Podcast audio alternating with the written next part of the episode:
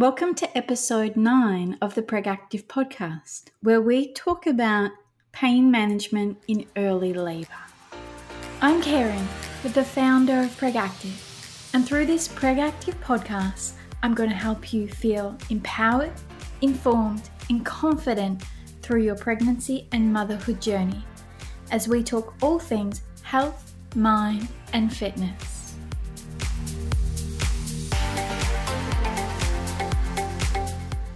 So let's talk a little bit about pain management in early labour. We are very fortunate to have my personal student midwife here, Alison, with us, and we're going to talk a little bit about that.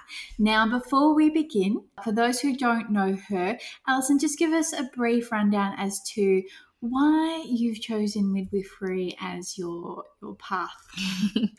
well, uh, in my previous life, I was a primary school teacher, but after having my children, I decided to take a new direction, and um, and because I became quite interested in the whole process during my own experiences of having children, um, yeah, I started to look at midwifery as a, a possible career choice. So um, really just wanted to help women have a positive experience. So that was really what led me to. Amazing. Let's talk about what is early labor. Okay. So Early labour consists of two phases, um, generally the latent phase and the active phase, which a lot of people would know as established labour. So the latent phase um, is the initial phase. So the latent phase can actually last a really, really long time for some people. Um, contractions tend to be sort of intermittent, so they're sort of a bit all over the place. Um, sometimes they're strong, sometimes you barely feel them. Um, so you'll start to have some cervical effacement. So what we're looking at is like the cervix is, um, you know, slowly shortening, mm-hmm. and um, that's what's happening there. And dilation is usually less than about four centimeters, um, can be up to six centimeters by the time you get to the end of the latent phase. Um, but the dilation process is generally very, very slow. So um, the World Health Organization outlines that there should be at least one painful contraction about every eight to 10 minutes in the latent phase, but this is different for everybody. So there's no hard and fast rule as to, to say, um, this is how it should be. I mean, if your labor's not following that, don't freak out about it because some people's labors are incredibly fast and some people's take a really long time. So the latent phase generally can last anywhere from six, 36 hours. For some people can last a few days. So if yours, you know, isn't following, you know, some sort of a pattern, don't worry about that because everyone is different. Everyone's experiences are different. So, um, yeah. So as long as you're sort of getting some contractions here and there, um, you could be um, in the latent phase of early labour. So some people might think they're what they call Braxton Hicks, and some people call them practice contractions. I don't really know what that means, a practice contraction, but um, but it could just be some general tightening. So sometimes in the really early stage of the latent phase, you might not even notice it, and over a couple of days, you might start to feel like it's getting a little bit tighter, and you're like, oh, oh, it feels a bit funny. Um, you might start to get a bit of aching and things like that and start to realize that something's going on. So once the latent um, phase sort of comes to the end, like when you've dilated up to, I don't know, some between four and six centimeters, um, then you are what they call established labor. So the active phase of early labor. So your contractions generally are stronger and they last for a bit longer and they're, they're forming more of a pattern so they're a bit more regular. So whereas in the latent phase you might have one here and then half an hour later you might have another one. A couple minutes later you might have another one. With um, the active phase you, you're usually going to get them about two or three times in about 10 minutes and they can last around 45 to 60 seconds and as the labor continues you would expect those to, to lengthen so maybe 90 seconds, um, maybe a couple of minutes. Um, they'll become longer and stronger. And you'll have less time between, between them. So um, until you're fully dilated, which is about 10 centimeters roughly. Um, yeah. So what's that doing is, is just the upper part of your uterus is, is just contracting or sort of pulling at the lower part, you know, and, and trying to start opening up your cervix. So that's basically what's going on. so before we move on to pain management, mm. let's first talk about pain. Mm. Mm. And I guess the the the mindset about pain and that we are always trained to think pain is a bad thing, right? Mm, like we trip over, we hurt ourselves, it's painful, it's a negative experience. Absolutely. But birth is it's a different type of pain, isn't it? Absolutely, it is. And um, I agree. I think what you said is absolutely right. Like, you know, our experiences of pain generally are negative, you know. Um, you know, if you graze your knee, no one's going to come and say, Congratulations, that's wonderful. How are feeling? Um, so it doesn't quite work that way. But with um, with childbirth, it is a different kind of pain. So I guess women are pretty good at dealing with pain generally. And, um, you know, from the time you start menstruating, you feel some type of pain. You might just be an ache, you know, in in the lower part of your of your of your body. Um, you might find some people get really quite sick when they have their period. Some people end up with really bad back pain. You know, everyone's experiences are different, but um, but females, you know, by having our periods every month, we are learning to to cope with pain. And um, so when we have our children, the pain experience is not that different. So everyone has a different experience when they start to labor, when they go into those early stages of labor. So, you know, you might have a, a bit of a backache or a belly ache, or you might feel a little bit sick. Some people get sore legs. it's, it's different for every single person.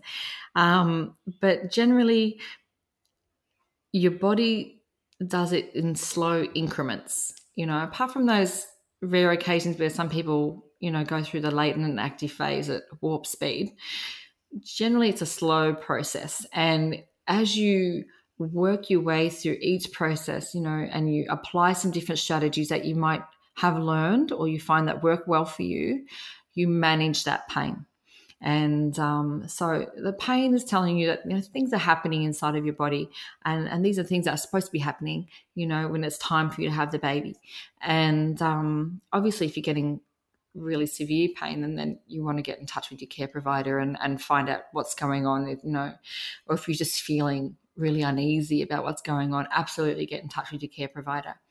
But, um, you know, there are ways you can cope with the pain um, if you want to avoid medication, um, some people just want to get shut into the hospital, you know, and just get it over with, and that's fine. So, um, I suppose you need to sort of think of everyone's experiences of pain as well. I mean, some people have other things they're bringing along with them, um, emotionally or mentally or physically, and um, the idea of that going through that pain just is no, absolutely not, and that's fine. But um, but everyone's different, and everyone's journey is different. So, um, for myself, my first time, um, I ended up with, um, oh, I had quite a lot of pain intervention. I wanted to try and do it without it, but my daughter was posterior, and posterior is generally can be a little bit more painful. and um, so then the cascade of medical intervention began. And um, but with my second, um, thankfully, he was around, he was anterior, and um, we laboured at home for as long as we could.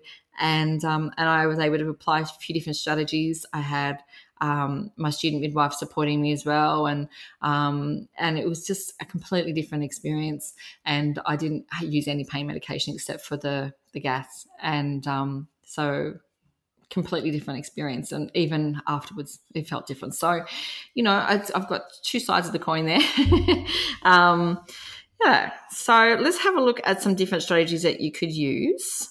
So the first one um, squats perhaps. You know that's not going to be for everyone because the thought of squatting when you you know got a baby uh, on the way is maybe doesn't appeal but um, using the swiss ball sometimes um, you know just maybe sitting on the swiss ball and sort of you know you know, rocking from side to side might help, or um, leaning against the Swiss ball and, and, squatting down, maybe that'll help. Um, maybe to relieve some of that tension in your hips. It's quite supportive yeah. as well. Like yeah. I think that's the thing we think of squats as a part of our workout.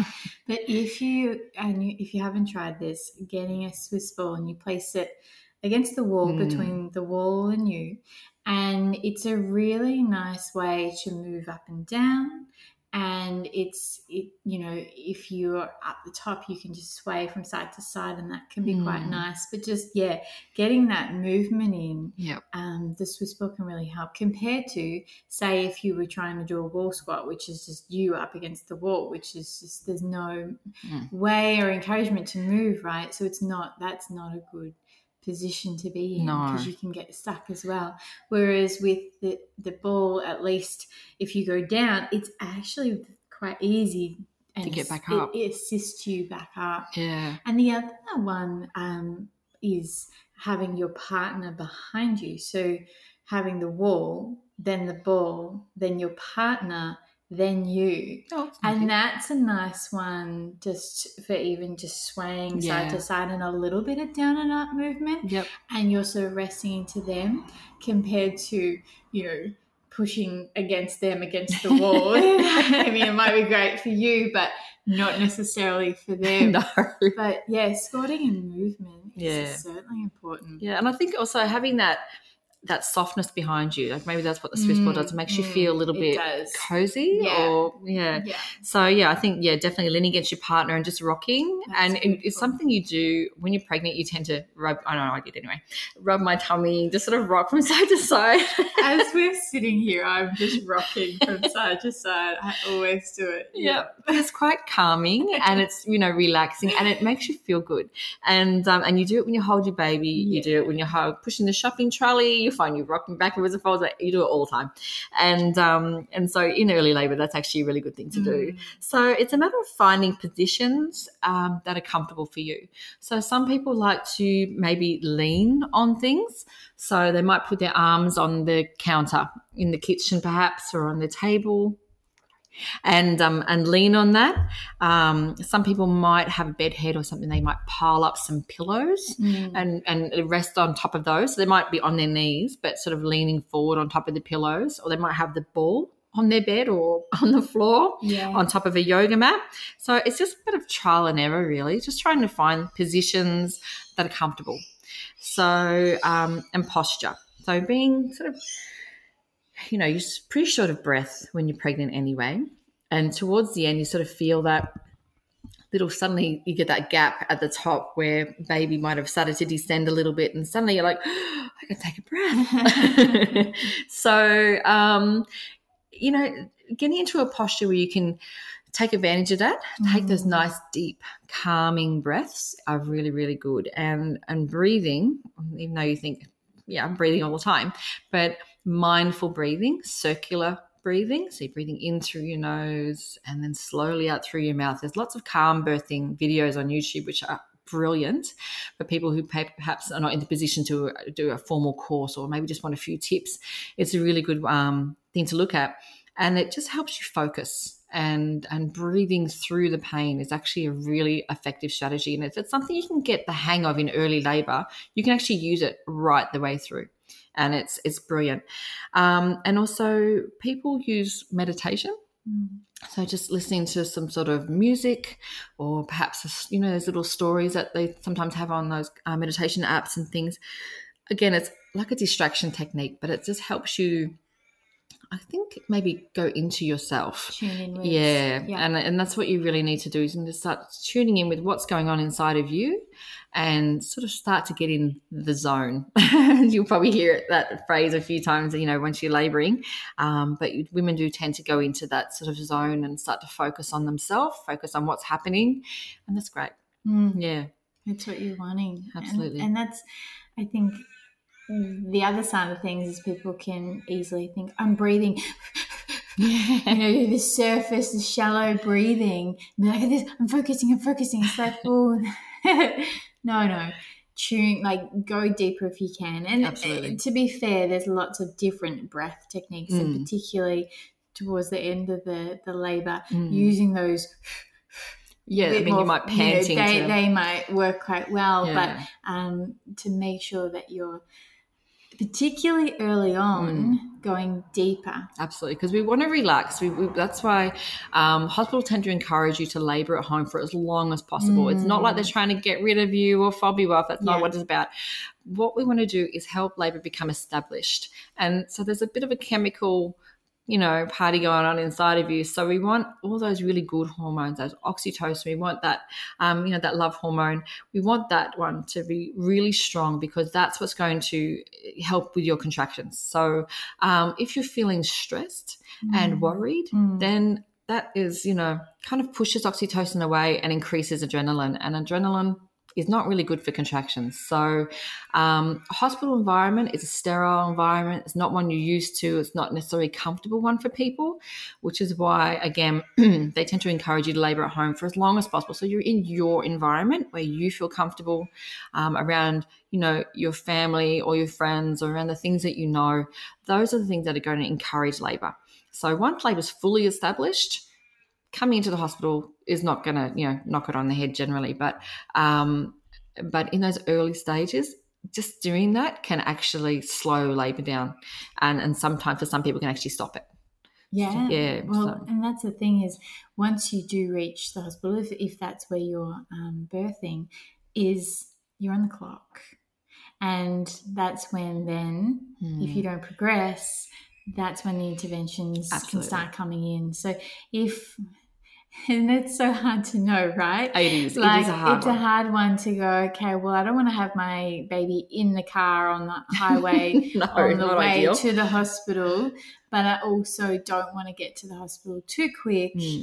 um, because as as you said it is not as a comfortable necessarily relaxed Mm. environment as your own home and so um, even staying calm Yep. In the car or on the drive on the way through can help as well like using these skills these Absolutely. tools Absolutely. because like what you said your big aim in this phase is to help promote oxytocin and help reduce adrenaline That's what we want to do. and adrenaline we you know we talk about the fight or flight and it's it's that quick reaction like Mm. if there's something there's danger there's something your body will, will instantly tighten up tense Mm. up and that's not what you want in in No. your labor so keeping away from any sort of danger or quick quick quick stuff Mm. because you're wanting to actually stay calm That's it. and in control as much as you can Absolutely. and um, yeah some Yeah, so- skills help we look at different strategies to help that. So massage is a great one. Mm, definitely Um, you know, and I can hear women out there going, "Oh God, don't touch me." And for some women, they don't want to be touched during pregnancy or, or labor, and that's fine. But um, other people, you know, it's it's really really helpful just to help, you know, calm and make them feel, I think, nurtured. You know, it's nice to feel nurtured. So I'm not talking about you know squeezing someone's shoulders and around their neck. No, no, no. I'm thinking about nice broad, gentle strokes, you know, over the top of the hips, perhaps, maybe along their back, you know, just nice and gentle, no poking and prodding and squeezing things, just, you know, broad strokes with the palms of your hands sort of going, starting from the middle and sort of working your way out. Mm. So it's just nice and restful. So positive touch, you know, hugs and cuddles and kisses and things. I mean, people who have got children, they might have their children around them, giving them cuddles and kisses and rubbing the belly and you know things like that. And they're all positive things, and um, and they're relaxing. So for people who are going through um, that latent phase, and if it's taking a really long time, just get on with life as usual as much as you can. So like you know, you might just be like doing some cooking if cooking is your thing, or go for a little walk, or take the dog for a walk, or have a swim, or, or a shower, or a bath, or just get on and do your normal sort of activities, or lay on the lounge and pop on Netflix and watch your favorite movie, you know, whatever it is. And some people find it's nice to have um, incense burning, or they might like to have the lights low. Women actually like to labour in a darkened environment, and quite often when you go into the birthing suites or hospitals, they have the lights turned down. I don't mean so it's pitch black so you can't see what's going on, but I mean so so it's it's dim, so you haven't got these harsh, you know, lights glaring at you. You've just got this sort of dim, gentle environment. And so it's creating that ambience, that relaxation, you know, um, that's the sort of environment that's conducive to labor, you know, and conducive to childbirth because, again, it's all about relaxation, promoting oxytocin. And, you know, because we need those strong contractions to push the baby downwards, you know, towards the vagina to birth. And, um, and it makes it a little easier when you're in an environment that makes you feel nurtured, makes you feel safe, mm. um, you know, and you feel supported. Yeah. So, you know, there's things like um, TENS machines, um, which are brilliant actually. Let's talk a little bit about the TENS machine. Yeah. Because you might, you know, people out there might not have ever seen one before and uh, you know it, it, does get talked a lot about. What does it actually do? Right well it like i mentioned before a lot of this thing is distractionary mm. sort of techniques. So um let me think. If you've ever had a, an injection um, people say that if you cough at the same time you get the injection you don't feel it so TENS are a similar sort of thing. Um, so you put your TENS generally on your lower back don't ever, never, never on the belly, on the lower back usually, because that's generally where you're going to feel that tightening. Um, some people feel it in their lower back. And um, so when you start to feel a contraction come on, and you will just press, there's like usually a plus and a minus sign on your TENS machine. And so you might press the plus um, until you feel the, the buzzing from the TENS, stimulation from the TENS becomes a little stronger than the contraction and um, and then you don't feel the contraction. You just feel the TENS, and then you just ease it off as you you know as you need to, and um, and it's just like oh, that felt okay. So it's I can't really tell you how that works, but it really just does. Yeah, I mean, obviously, it's not going to work for everybody. Um, it worked for me, definitely, but it gets to a point where it's like, okay, this is doing nothing. so time for it to come off. And then you sort of look for different things. So, um, yeah, but TENS is a, a really good way of um, of coping with those early early contractions. What about calling the hospital? Like, you know, that that moment when to call them? Like, what what's sort of I guess to happen? Mm. Well, um, I think, you know, especially when it's your first time around, you, you, are nervous, okay? Because you don't know what's going to happen. It's the first time, you know, you've never done this before. You're thinking, oh my God, what am I going to do? So remember that they are there to support you.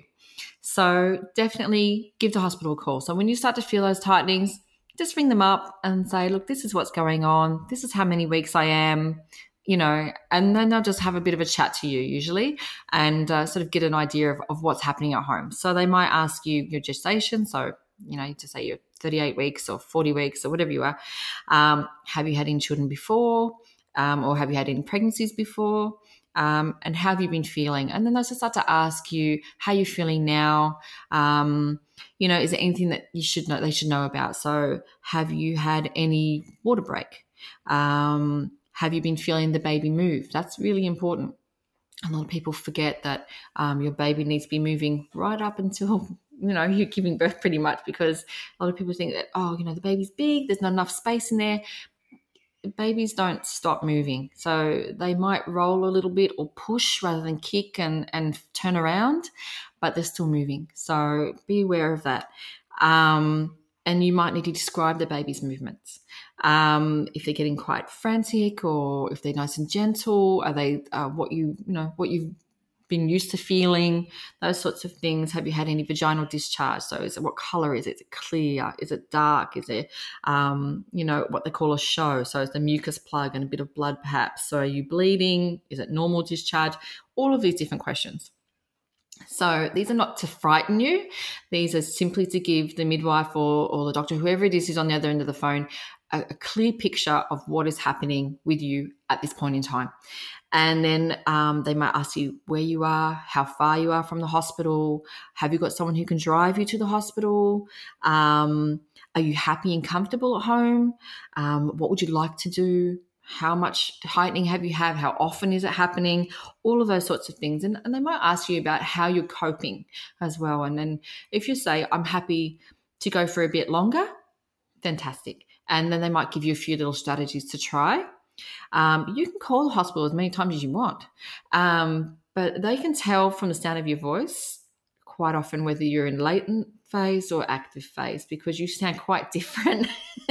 so in latent phase, you might ring up and say, "Hi, you know, I'm 38 weeks and I've, I've just felt um, some tightenings," and you've got this really cheery voice, and they'll be like, "Yeah, you're fine." but you might call, you know, several hours later, and you'd be like, "Hi." You know, maybe a bit of panting in there, and they'd be like, mm, maybe it's time to come in. But um, the hospital or whoever, you know, wherever you're having your baby, you might be having it at home. Um, you might be having it at a birthing center, wherever you're having the baby. Um, you know, your care provider or, or is the best person to let you know when it's when it's the time to come in. So some people, you know, they might just be frightened and I just want to get in there and just want to be in the hospital because that's where I feel safe because I know, you know, everyone's there. And that's fine. Um, and some people are just happy to stay at home and just get on with things and do it for as long as they can at home. So I think what people need to understand as well is that when you do come into the hospital, hospitals have policies and guidelines that they are expected to adhere to. And so quite often when you come into the hospital and that's it, you're there, um, you are there's a bit of a timeline that starts. So some people say you're on the clock, but they would expect within that time that you're there that certain things will be happening at certain times. So they might give you, I don't know, every hospital is different, but let's just say, for example, it might you might come in and you've been labouring at home for a little while, and they've done a vaginal examination and found you're three centimeters dilated. So you're still in what they would say the latent phase. You're still not quite established yet. So they might say, all right, we're going to give you a few more hours and then we'll check again and, and see where you're at. And so that could then lead to, so if you're not, if dilate, uh, you know, if not dilating maybe as fast as they were hoping, they might try to encourage it with an induction. So they might, you know, um, give you um, some, hook you up to an IV with some oxytocin to try and encourage that labor to speed up a little bit. Um, so that can bring with it other things. So the pain might increase and then you might think oh i don't think i can cope with this because it suddenly goes from being manageable to being quite quite strong. Um, so it hasn't gradually increased as it would have perhaps if you stayed home or um, if it was going a little slower. And it is different the synthetic oxytocin. Mm to because you're not producing the oxytocin it. that you produce. Yeah, that, exactly. That love hormone. Yeah. Yeah. So you're not producing this oxytocin, but it's there to sort of encourage um, the dilation of your cervix. So for some people, it works beautifully and it will work quickly and they can manage and it's fine. But some people, it might take a little mm. longer or it might not be as successful. Um, so, you know, if, if that's happening and you're finding the pain is more than you can bear, then you might have another intervention. So you might end up having an epidural or maybe pethidine or something else to help you manage the pain. Um, and so this can create a bit of a cascade of intervention that perhaps you might not have wanted, but you're starting to feel that you can't cope without it. And that is absolutely fine. And for some people, that's what they need. Um, but like we've said before, everybody's different. Mm. So, you know, what some people, you know, is right for one person is might not be right for another. Exactly. And it is important that um, it's not like you can't have any pain oh, relief. God, I no. think that that's the thing that people go, oh, I, I just, I need to do this solely, purely, just me. This is it. You know, the, the TENS machine is a great resource, even like the gas, mm-hmm. the, you know, hot packs, cool mm-hmm. packs, using the warmth of the shower. Absolutely. Oh, the um, shower and the birthing pool are brilliant. Exactly, so right? Like these are all skills and or tools to help you. Your breathing techniques, the distraction side of mm. things, mm. all of these are useful to to help reduce or, or manage manage yeah. yeah. exactly manage the the pain that you're experiencing. Yeah. so that hopefully you can stay relaxed and that if everything if there's no complications that then the baby's doing its you know its little rotation. I think people forget about that. Mm. i think people forget that the baby's involved. Absolutely. As stupid as that? Sounds when i say it. But um, the baby is working with you mm. and your you know your job as the mother or the ideal for you as the mother is is to relax and dilate mm. and the baby's role is really to to rotate right like yep. rotate its way down through that birth canal mm. and if you can work together with that then amazing and not always mm-hmm. that that's where the it's not always in your control if they're in a different position like Mhm. you were saying posterior Yeah. which for those who don't know what posterior is it's it's the baby's spine back up against your spine That's right, and yeah. that's where that pa- intense pain comes because Yeah. when you're talking bone on Especially in the lower back, a lot of people get really severe lower back pain Mm, in a posterior birth, so it can be qu- can be quite painful. yeah Yeah, Definitely. And so, uh, ideally, um, having the baby in an optimal position is, is Mm, going to help. mm. But using the skills and knowing these skills beforehand. yeah, And that's why, you know, it's really good that we're doing this podcast because it's talking about learning them before, being equipped with them, yeah, and then practicing them throughout you know your your pregnancy and then knowing that you've got those skills you can draw on you might not even use them you know Mm. there might be some breath techniques that you learnt that you didn't you don't even use and that's okay but at least you've got them hmm like you Mhm. know yeah definitely.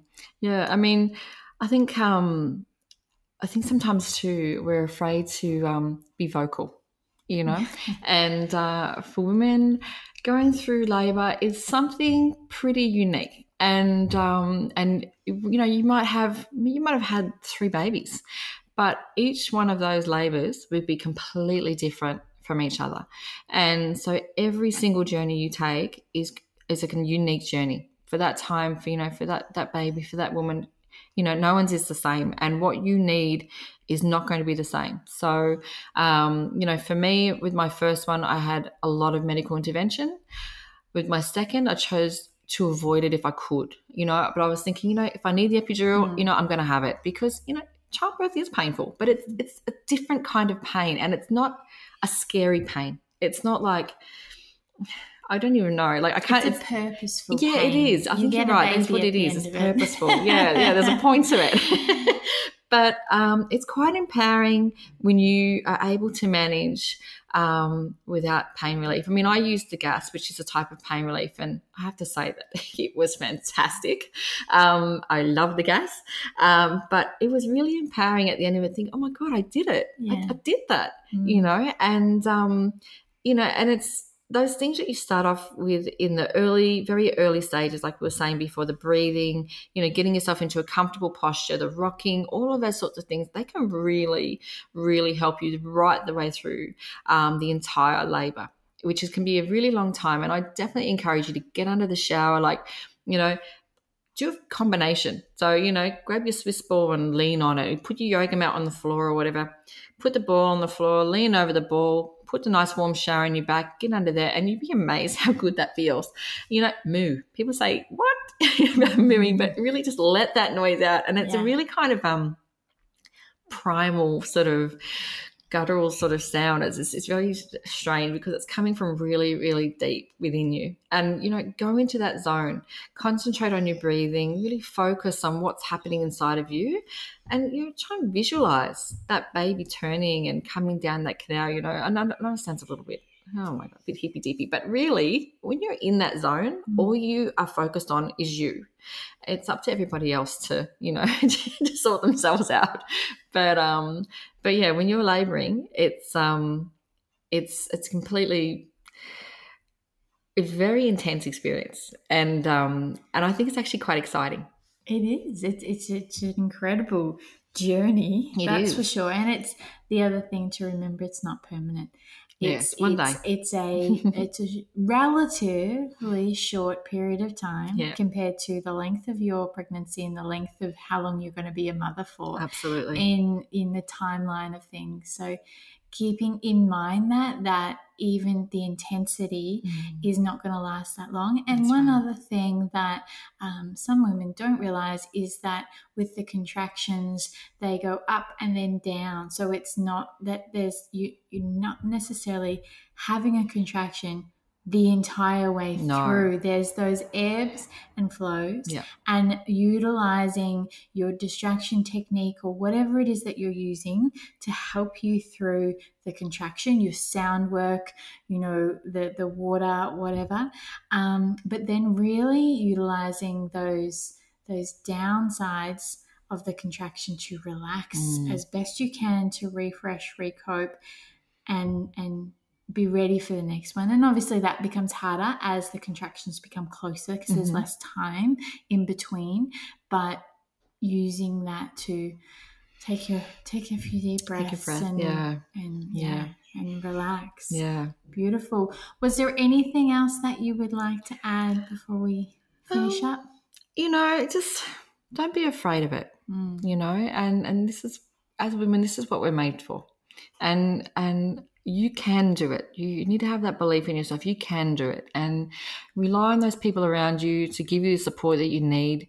Um, you know, and and have that belief in yourself. I think, yeah, I can do this. And even if you say to yourself, "I've got this. I can do this," and you know, and if you need that little bit of help, that's okay. You know, don't ever feel bad that, you know, or don't ever feel like, you know, oh, I just didn't do it or I failed. You never ever fail because your journey is completely different from someone else's. So don't ever compare yourself to another person's. Is all I can say is that at the time, if that's what you needed, then that's fine. You know, so you just got to take each moment as it comes. But um, yeah, for those out there who are pregnant, I would just wish you the best of luck with your labour, and uh, hopefully some of these techniques might might help you out. Amazing. Thank you so much, Alison. My pleasure. Just some great tips for pain management in early labor. There's even more resources in the show notes for this podcast, and you can locate that at pregactive.com forward slash podcasts. Thanks for listening to the Pregactive podcast. We love hearing from you. So leave us a comment or request a future podcast when you head over to the show notes at pregactive.com. If you enjoyed this podcast, share it with a friend because the more the merrier. Until next time,